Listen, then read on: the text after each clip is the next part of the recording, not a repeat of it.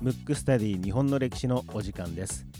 この番組は日本の歴史がとても好きな三名監視学マクトゥーブス代表の広瀬真一がムックムックラジオ代表の小川文吾に日本の歴史を教えていく形で進行していきます。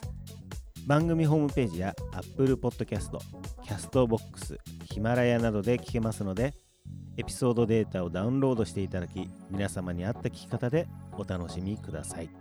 それではスタートいたします。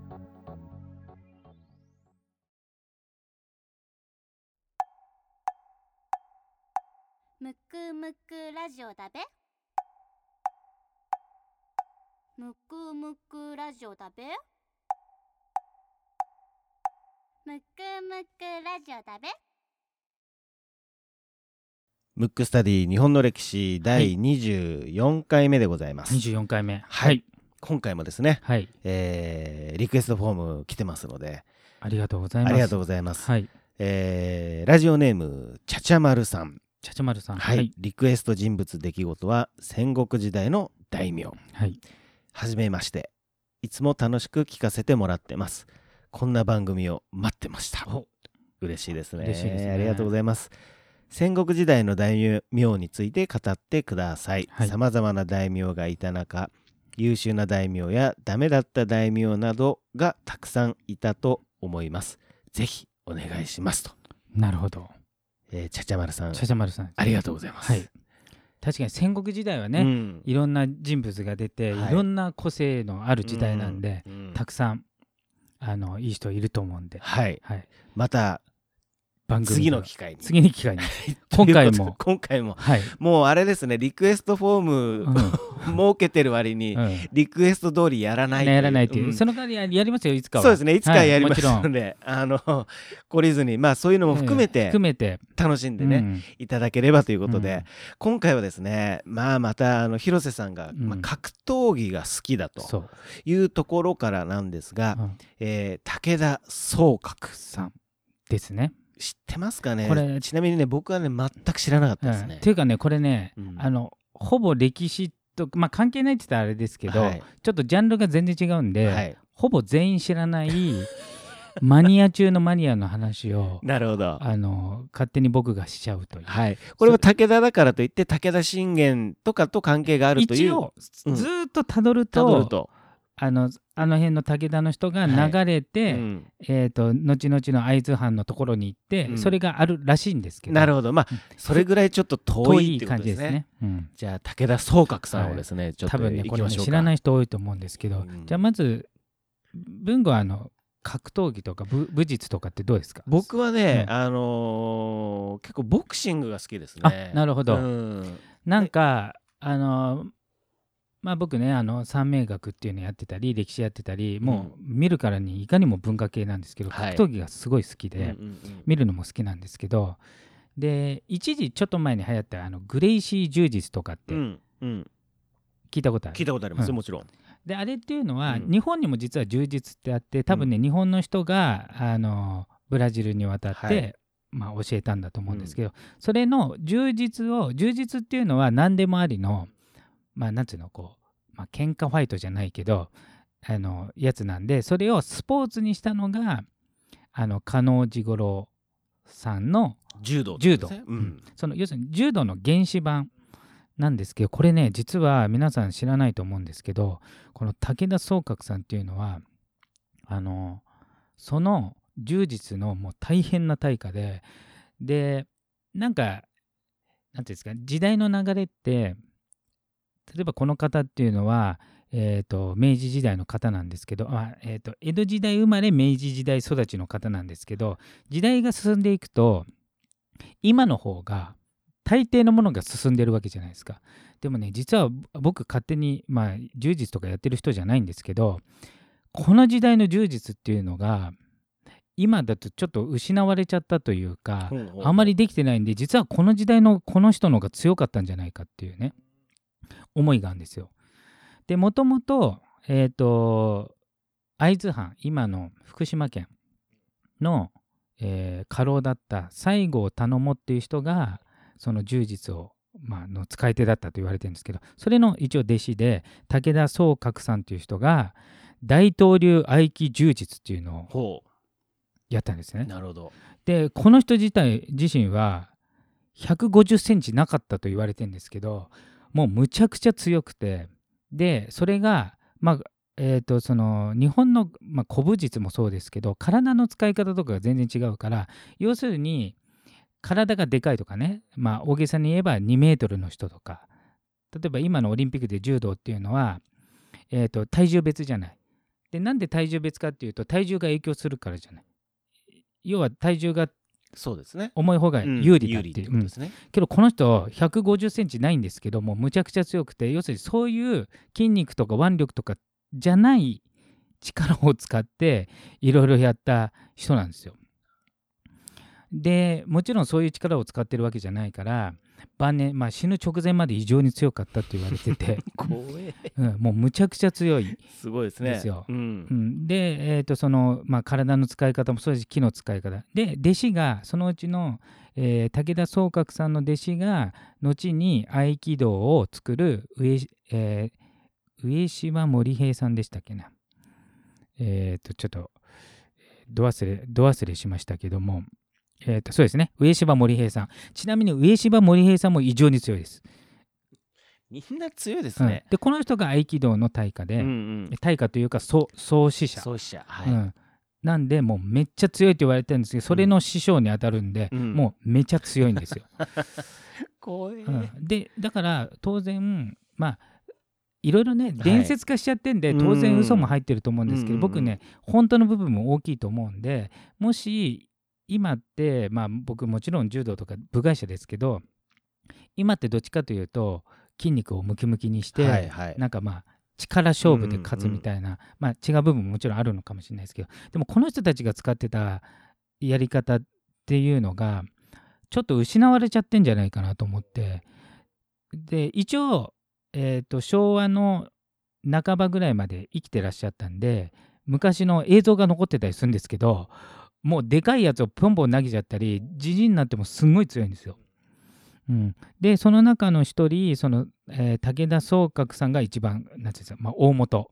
でそれの弟子にあたる上島森平さんが合気道を作りもう一人兄弟弟子の人で佐川さんっていう人がいるんですけどもうこの人もむちゃくちゃ強くて えっとねみんな強いですね。透明な力とかいう本透明な力かそういう名前だと思うんですよまあそういう本出されてるんですけどとにかくなんていうの今じゃその再現できないような 力の強さなんか力の、えー体の作用反作用とか使ったり要するに筋肉とか腕力じゃない力を使って鍛え上げるで80とかになってもめっちゃ強いんですよ。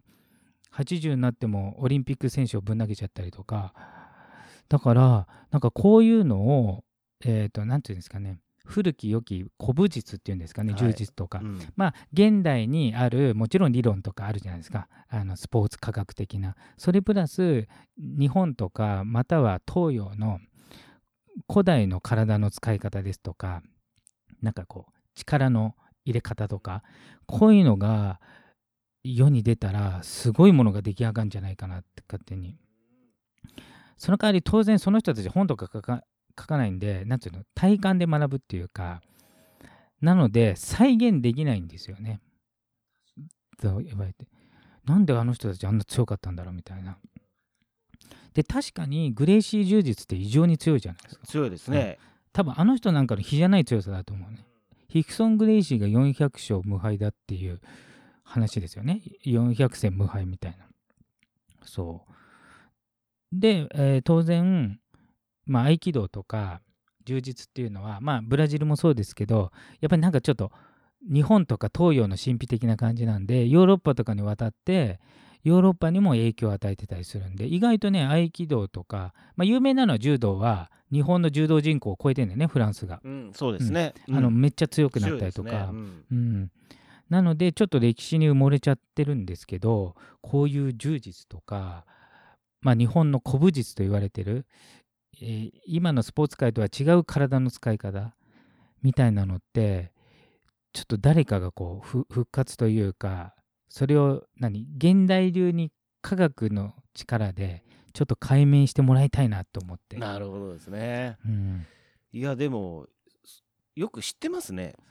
そうたまたまね好きでなんかねこの方の伝記の本読んだことあるんですよ。ああの武田総総覚さんの。うん、でその流れで弟子の上柴森平さん。あこれね合気道の創始者だからこっちの方の方が有名だと思うんですけど、うん、あのとにかく異常強すぎてあのもう話にならないぐらいの強さなんで。ということは人間にはもともととんでもない力というかだから筋肉とかじゃない力があるんじゃないかっていうね。うん。まあ、合気道とかって、うん。そうですもんね、うん。いわゆるなんなんなん気を動かすっていうんですか？僕そうですねやったことないまあ、あと相手ののね力を利用してやったりとか。要するに自分がこう鍛えるとかではなうん。い使い方みたいなのが、まあそうだよな。柔道だって、ね、それこそ重欲うん語を制すするとかってありますからね、それのねまあ大元ですよね。ん。大元なんで。だ重欲どころか150センチ満たない人が大男を投げ飛ばすわけなんで、まあ、昔のエピソードでまあ本当か嘘か分かりませんけどまあ当時ねえー、と明治時代なんであんまりこうピストルとかがない時代に武田総覚さんが、まあ、ヤクザ者に絡まれてでちっちゃいから140センチ台なんでまあ向こうは因縁つけでやったらあの事務所ごと十何人壊滅一人でしたとか。まあ要するに包丁とかの時代なんで刃物の時代なんで、うん、まあ近いってことですね。そう。接近戦だったらもう異常に強いんで、うーうん。んそういうのが残ってたりとか。へ意外とねこれ歴史に埋もれた人なんですけど、ん。こういう、まあえー武田総覚さんとか上柴森平さんとか、まあ、興味ある方は、まあ、いろんな本とか出てますので電気みたいな読まれるといいんじゃないかなと。なるほど。はい。いやーまあ日本のこの番組っぽいですね、うん。ムックスタディ日本の歴史。そうもうマニア中のマニアですよそうですね。誰も知らいない話ですただねやっぱりその今でいうブルブラジルの方のはいはい柔術とか、まあ、はい柔道もそうでしょうし、はい。合気道とかも、うん。結局この武田総覚さんがうん。まあボスみたいなうんうんところからどんどんこう、そうそうですね。ねまあもちろんその柔術はいろんな流派があってその中でその大東流のやつが多分最も有名だと思うんですけど、まあ、それの一部が柔道なり合気道なりみたいな感じで。なんかその例えば幕末の時とうか、んあのよくありますよねえっ、と、剣の、うんうん、はいはいはい。えー、と例えばなんとか流。あ北進一刀流とかね。そうそうそうそうそう。そういう。多分ねそういうのも含まれると思そううんでですよね。今には伝わってないうん。ちょっと力の入れ方とか、うん。体の使い方とかあったと思うんですよ。うんうん。あとね前リクエストでなんか、えー、と宮本武蔵のことをやってますね、うん。ですごいのがあの宮本武蔵っているじゃないですか。いきなりもう宮本武蔵に変わっちゃいますけど宮本武蔵って、まあ、もちろん剣豪でむちゃくちゃ強いんですけど最後に行き着いた境地って何か分かる？いやーなんすか？何もしないとかですか？そう。無刀流なの。だから剣豪なのに最後刀使わないってところに行っちゃうんで。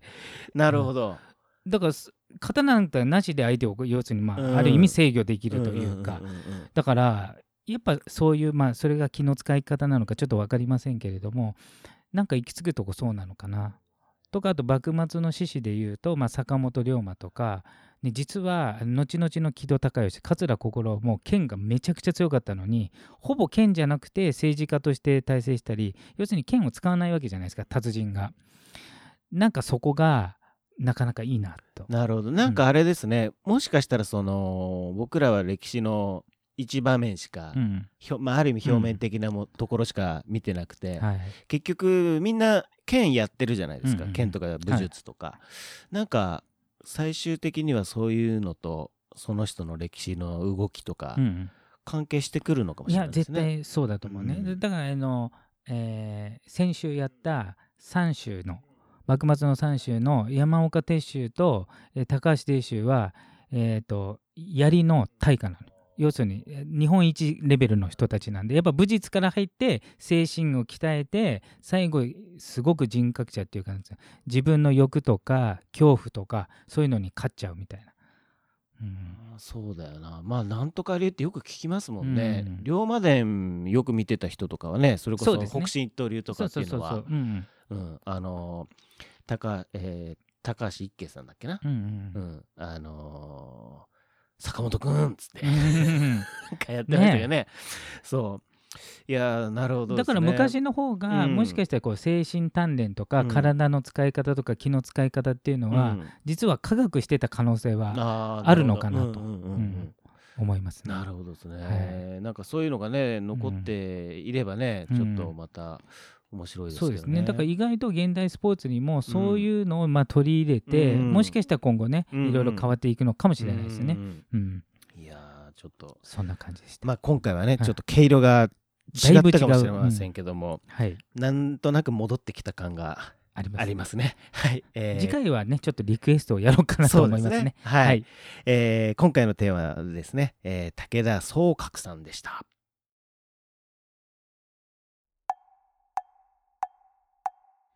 くむくラジオだべ。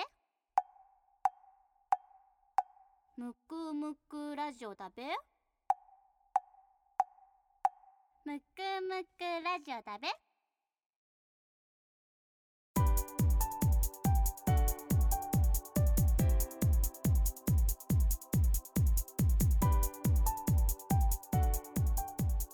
エンディングです。